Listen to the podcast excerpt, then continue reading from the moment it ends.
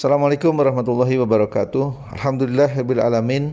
Wassalatu wassalamu ala asrafil anbiya'i wal mursalin. Allahumma salli ala Muhammad wa ala alihi wa sahbihi azmain. Saudara-saudara sekalian yang berbahagia, perkenalkan saya Budi Prayitno. Sehari-hari beraktivitas di Mi'raj Halal Tour and Travel. Saya juga pembimbing haji di KBH Salman ITB narasumber di acara Memaknai Hari MKFM Bandung. Kali ini ingin mengajak Anda semua untuk mengkaji satu kajian, satu tema yang sangat tepat untuk uh, kita renungkan di saat-saat seperti ini. Dalam Al-Quran surat Al-Baqarah ayat 155 Allah berfirman A'udzubillah minasyaitonirrajim wala nabluwannakum bisyai'im minal khawfi wal ju'i wa naqsi minal amwal wal anfusi was wa basyiris sabirin. Allazina idza asabathum musibah qalu inna lillahi wa inna ilaihi rajiun Sungguh kami pasti akan menguji kamu kata Allah dengan kecemasan, dengan ketakutan, dengan kekurangan harta, kekurangan jiwa, kekurangan buah-buahan, dan berikanlah kabar gembira pada orang-orang yang sabar. Siapakah mereka? Mereka adalah orang-orang yang apabila ditimpa musibah, mereka berucap inna lillahi wa inna ilaihi rojiun. Hidup kita di dunia tidak sepi dari ujian. Sesuai dengan yang Allah sampaikan di ayat yang tadi, maka kita semua adalah orang-orang yang pernah atau mungkin sedang mengalami ujian. Bukan hanya kita dan bukan hanya sekarang ujian itu datang menimpa. Para nabi diuji. Nabi Adam diuji. Nabi Idris, Nabi Nuh, Nabi Hud, Nabi Soleh, Nabi Ibrahim, Nabi Musa, Nabi Isa, Nabi Yunus, Rasulullah SAW Muhammad juga diuji. Dan ujian itu karakternya semakin Allah sayang pada satu kaum atau jika Allah sayang pada satu kaum kata Nabi Allah akan memberikan ujian. Dan semakin Allah sayang ujiannya itu semakin berat. Jadi dalam satu perspektif ujian itulah bentuk kasih sayang dari Allah. Ujian yang kita hadapi, ujian yang kita alami adalah sebuah bentuk kasih sayang Allah. Memang bagi yang sedang menjalani mungkin dirasakan sangat berat. Contoh saja yang sedang dialami oleh lebih dari 3 per 4 bumi yaitu merebaknya coronavirus hampir 3 per, 3 per 4 permukaan bumi tersentuh oleh coronavirus. Maka disebutkan sebagai pandemi. Gejala yang mengglobal. Apa yang terjadi di banyak kota yang biasanya sibuk, Paris kah, Milan kah, Roma kah, New York, Jakarta, Madinah, Makkah, kota-kota yang selama ini begitu hiruk pikuk menjadi tenang. Kawasan-kawasan industri lumpuh. Pabrik-pabrik berhenti bekerja. Kota-kota yang total melakukan penutupan diri, lockdown, mengunci perbatasan mereka, tidak ada yang boleh masuk atau keluar kalaupun ada dengan alasan yang sangat ketat. Dan apa yang terjadi? Foto-foto menunjukkan bahwa sekarang daerah-daerah terutama kawasan industri atau yang sangat padat penduduknya dan biasanya dipenuhi oleh hilir mudik kendaraan yang mengakibatkan kadar udaranya menjadi buruk, kualitas udaranya buruk beriringan dengan merebaknya coronavirus ini, kota-kota itu kualitas udaranya membaik. Seketika kita teringat firman Allah yang lain. innama al usri yusra fa innama al usri yusra sesungguhnya beserta kesulitan ada kemudahan sulit sekali kalau secara sengaja meningkatkan kualitas udara satu kota Allah tahu kadang-kadang manusia mengikuti hawa nafsu dan ambisinya mengorbankan banyak hal yang sulit untuk ditebus. Kualitas udara, kondisi bumi yang sudah dihajar oleh gempuran industri dan keras serakahan manusia selama beberapa ratus tahun, hutan-hutan gundul, laut tercemar, suhu bumi meningkat, es mencair. Ini kondisi-kondisi yang sangat sulit untuk diperbaiki dengan adanya coronavirus banyak hal yang tidak terbayangkan itu terwujud. Jadi di satu sisi perspektif ketika menghadapi musibah adalah melihat selalu ada maksud Allah di balik musibah yang kita alami yang belum tentu kita mengerti. Maka surat Al-Baqarah ayat 216 menjadi terbayang-bayang dalam pikiran kita. Boleh jadi kamu membenci sesuatu kata Allah, Padahal yang kamu benci itu baik bagimu dan boleh jadi kamu mencintai sesuatu. Padahal yang kamu cintai tidak baik buatmu. Kenapa? Wallahu ya'lamu wa antum la ta'lamun. Tingkat kemakmuran tidak berbanding lurus dengan tingkat kebahagiaan. Kemajuan teknologi tidak otomatis membuat manusia makin bahagia. Bukan berarti tidak boleh mengejar keberhasilan sains. Tapi fakta menunjukkan bahwa manusia yang ada di era teknologi yang maju sekarang diukur dengan ukuran-ukuran kebahagiaan tidak lebih bahagia secara signifikan dibandingkan dengan di mana teknologi belum berkembang. Masa-masa manusia masih menggunakan kereta kuda, bercocok tanam di ladang-ladang mereka sendiri, makan dari hasil jerih payah yang mereka tanam di ladang mereka, itu index of happiness-nya tidak berbeda jauh. Bahkan mungkin saat teknologi belum seperti sekarang, saat pergerakan manusia masih terbatas, saat barang-barang yang produksi rumahan masih mendominasi apa yang kita konsumsi itu lebih bahagia dibandingkan dengan saat sekarang di mana kita menggunakan atau makan barang-barang bukan hasil karya kita sendiri. Saudara-saudara sekalian yang berbahagia, maka itulah ilustrasi dari Allah kalau ada musibah. Boleh jadi itu bentuk lain dari kasih sayang Allah. Hanya manusia sering kali kan tidak paham. Kita sering kali tidak paham bahwa yang sedang kita alami itulah sebentuk kasih sayang dari Allah. Kalau yang kita alami musibah, kita pasti manusiawinya bersedih. Bahkan lebih buruk lagi menolak kepada takdir. Bahkan kemudian mengalami depresi, ya. Ada dalam psikologi lima tahap duka lara di mana orang ketika mendapatkan kesedihan pertama-tama marah, menolak. Baru kemudian agak turun tensinya dan sampailah kalau dia memang mampu melalui tahapan-tahapannya sampai pada tahap dia bisa ridho. Saudara sekalian yang berbahagia, bagaimanakah kita menghadapi ini?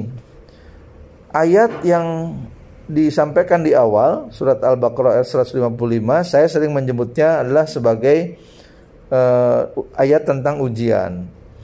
Nah, ini soalnya gitu. Jadi dalam hidup itu soalnya kan kita hadapi persoalan hidup itu kesulitan, kecemasan, kekurangan harta, kekurangan jiwa. Ada orang banyak harta tak punya anak, ada orang sedikit harta banyak anak. Ini ujian hidup. Ada yang diuji dengan sakit. Ada orang yang diuji dengan profesi Waktu kecil ditanya pengen jadi apa? Pengen jadi dokter. Sesudah jadi dokter sekarang ada di garis depan mengatasi corona. Ikhlas insya Allah para dokter itu Tapi keluarganya menanggung beban yang tidak sedikit, kecemasan. Sudah tujuh atau delapan orang dokter yang meninggal berkaitan dengan penanganan coronavirus, maka keluarganya pasti cemas melepaskan ayah atau ibunya bertugas. Jadi dulu dicita-citakan ternyata begitu dijalani tidak ringan. Ya begitulah manusia. Jadi ujian hidup itu bermacam-macam. Yang tidak punya anak sangat merindukan anak dan melihat orang lain punya anak dia mungkin ada rasa sedih. Kok Allah berikan kepada orang lain anak bahkan banyak, kepada saya kok belum diberikan. Kadang-kadang juga kondisi mereka sehat secara medis. Artinya layak untuk memiliki anak. Tapi Allah tidak kasih. Ada yang memang secara medis berkendala. Rahimnya lemah sehingga kemudian setiap hamil keguguran atau ada faktor-faktor yang lain. Ya begitulah ujian hidup manusia itu beragam dan itu dijelaskan di ayat sebelumnya bahkan disebutkan lagi ada yang disebut juga musibah yang besar itu kematian. Oh, setiap nyawa pasti setiap yang bernyawa pasti mati dan disebutkan diilustrasikan bahwa pasti ada kematian. Hanya saja Allah juga mengingatkan wala taqulu lima yuqtalu amwat bal ahya'u walakin Jangan kau katakan mereka yang wafat dalam kondisi berjuang di jalan Allah itu mati. Tidak, mereka tidak mati. Mereka hidup di alam yang lain, hanya saja kita tidak bisa menyaksikan. Nah, saudara-saudara sekalian yang berbahagia, ini adalah bab tentang musibah. Jadi Allah mengilustrasikannya di surat Al-Baqarah ayat 154 155 bahwa hidup kita itu isinya ujian, pasti diuji, gak ada yang gak diuji. Kalau kita merasa sedang diuji, semua diuji. Sekarang merasa ini ujian bersama. Pabrik, kalaupun masih berproduksi, eh, produksinya tidak diserap. Toko sudah disiapkan, pengunjungnya tidak datang. Restoran sudah menyiapkan masakan, pembelinya tidak ada. Peternak menyiapkan ayam, ayamnya bertelur, sudah jadi telur ayam tidak ada yang beli. Peternak sapi menyiapkan sapi, dipotong, dikirim ke pasar. Di pasar yang belinya tidak ada. Petani menanam sayur, dibawa ke pasar, pembelinya berkurang. Kalau ujiannya masal begini, semua merasa ya ini ujian bersama, maka menghadapinya juga mungkin bersama-sama. Nah, menarik sekali bahwa Al-Quran itu sebelum Al-Baqarah tentang ujian ada dua ayat sebelumnya yang bercerita atau memberikan ilustrasi tentang bagaimana kita menjalani hidup. Allah berfirman, "Auzubillahi minasyaitonirrajim, fazkuruni azkurkum washkuruni wala takfurun." Ya ayyuhalladzina amanu Ingat, ingatlah fazkuruni azkurkum. Ingatlah kepadaku, kata Allah, maka aku pun akan ingat kepadamu. Bersyukurlah dan jangan ingkar. Ayat berikutnya, ya ayyuhalladzina amanu sta'inu bis sabri wassalah. Innallaha ma'as sabirin. Wahai orang-orang yang beriman, mohonlah kepada Allah pertolongan dengan sabar dan salat. Jadi ini empat hal yang bisa dilakukan untuk menghadapi ujian hidup yang pasti adanya. Apa empat hal itu? Yang pertama zikir. Kata Allah, ingatlah kepadaku. Maka aku pun akan ingat kepadamu. Meskipun sesungguhnya Allah itu tidak pernah melupakan kita. Allah selalu ingat pada kita. Allah 247, 24 jam sehari tujuh hari sepekan selalu ingat pada kita. Allah senantiasa mengurus kita siang dan malam. Semua makhluk memohon kepada Allah dan Allah dalam keadaan yang sangat sibuk. Saudara-saudara sekalian yang berbahagia, maka lahan, tahap pertama untuk menghadapi ujian-ujian dalam kehidupan adalah kita memperkuat, memperbanyak zikir. Zikir itu ingat kepada Allah, memahami, ingat, mengerti, memahami apa yang Allah miliki, apa yang Allah kuasai. Ingat, paham al asmaul husna, ya asmaul husna, nama-nama Allah. Itu menggambarkan tentang apa yang bisa Allah perbuat. Tentu saja secara ringkas disebutkan bahwa Allah itu maha segala. Segala hal ada dalam kuasa ilahi. Tidak ada yang tidak dalam kuasa ilahi. Nah, maka cara menghadapi musibah, ujian, kesulitan itu pertama adalah berzikir. Ketika kita banyak berzikir, kita akan tenang. Ala bizikrillah tatmainul qulub. Karena Allah itu maha kuasa. Dalam kuasanya dihadirkan virus. Tapi dengan kuasanya Allah bisa mencabut. Bagaimana caranya? Ya entah. Barangkali nanti ada musim panas yang sangat tidak lama lagi. Dan itu harapan kita dengan cuaca yang cukup panas barangkali virus itu tidak berkembang. Yaitu yang kita harapkan. Atau kemudian Allah berikan karunia berupa kemampuan kekebalan tubuh Allah yang sudah menetapkan ini semuanya. Maka zikir itu ingat pada Allah. Ingat pada kuasa Allah. Menimbulkan optimisme. Tapi ingat pada kuasa Allah juga menimbulkan kesadaran. Wala haula wala quwata illa billah. Yang kedua, dalam ayat itu disebutkan bersyukurlah dan jangan ingkar. Kita dalam keadaan kesulitan, ekonomi memburuk. Tumbuh mungkin hanya 0%, artinya tidak ada pertumbuhan nilai dolar mendekati nilai krisis tahun 98. Bisnis banyak yang berhenti. Tapi air di rumah kita masih mengalir, listrik masih menyala. Tinggal berharap saja bahwa pemerintah misalnya memberikan subsidi bahwa pada suasana seperti ini uh, iuran listrik selama satu bulan diskon 50% dan pembayarannya ditunda sekian bulan misalnya. Ya, langkah-langkah yang real seperti itu yang kita harapkan ada dari pemerintah kita. Tapi kita bersyukur dulu bahwa listrik menyala, air mengalir. Badan kita sehat masih bisa melangkah, mata masih bisa melihat, telinga masih bisa mendengar. Bersyukur itu adalah gerbang kebahagiaan. Maka berzikirnya mendatangkan ketenangan, syukurnya mendatangkan kebahagiaan. Lantas Allah juga memberitahu mohon pertolongan dengan sabar. Kita tidak tahu ujian ini kapan berakhir. Siapa yang kuasa mengakhirinya Allah? Kapan? Tidak tahu. Maka kita bersabar. Berusaha terus meningkatkan kekebalan tubuh dengan makanan yang baik, menjaga kebersihan, mengurangi interaksi, ada social distancing, bukan hanya sosial sekarang individual distancing, menjaga jarak sambil sedih-sedih juga sholat berjamaah safnya tidak dirapatkan. Sambil sedih-sedih juga Jumatan dibatalkan di banyak masjid. Maka kita lakukan itu dengan sabar. Keputusan diambil berdasarkan pertimbangan, pertimbangan yang berdasarkan akal dan ilmu Lantas kita ikuti saran-saran para ulama dan ahli ilmu pengetahuan. Itu namanya sabar. Dan disebutkan Allah sangat sayang. Innallaha ma'asabirin. Allah itu mencintai orang-orang yang sabar. Allah membersamai orang-orang yang sabar.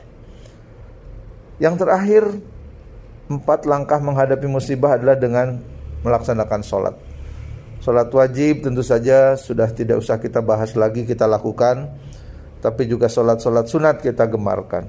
Sholat rawatib, sholat duha, sholat tahajud, munajat dalam sholat kita kepada Allah memohon agar kita segera mendapatkan pertolongan dari Allah, terbebas dari musibah dan bencana yang sekarang sedang menimpa kita. Fazkuruni azkurkum washkuruli walatakfurun. Ya ayyuhalladzina amanu sta'inu bisabri wassalah Innallaha ma'as sabirin. Uh, wakaf itu menjadi sebuah kebahagiaan bagi kita. Siapa yang paling beruntung? Yang wakaf atau yang menerima wakaf? Dua-duanya beruntung, tapi yang paling beruntung adalah mereka yang berwakaf. Dan Wakaf Salman adalah lembaga wakaf yang mendapatkan semua legalitasnya dilahirkan dari rahim Yayasan Pembina Masjid Salman ITB sebuah masjid kampus pertama di Indonesia dikelola secara profesional dan insya Allah wakaf Anda akan disalurkan untuk kemaslahatan umat membangun masjid di Palestina membangun rumah sakit membangun masjid di rumah sakit membangunkan masjid untuk kaum mu'alaf di kota Bandung dan begitu banyak hal yang bisa bahkan Anda pun menyarankan kepada kami. Wakaf untuk kegiatan apa? Berwakaflah di wakaf Salman ITB insya Allah wakaf Anda akan dimanfaatkan sesuai dengan amanah yang Anda titipkan dan insya Allah semua pengelolaannya dapat dipertanggungjawabkan transparan dan akuntabel. Saya Budi Prayitno mengajak Anda untuk berwakaf di Wakaf Salman ITB. Assalamualaikum warahmatullahi wabarakatuh.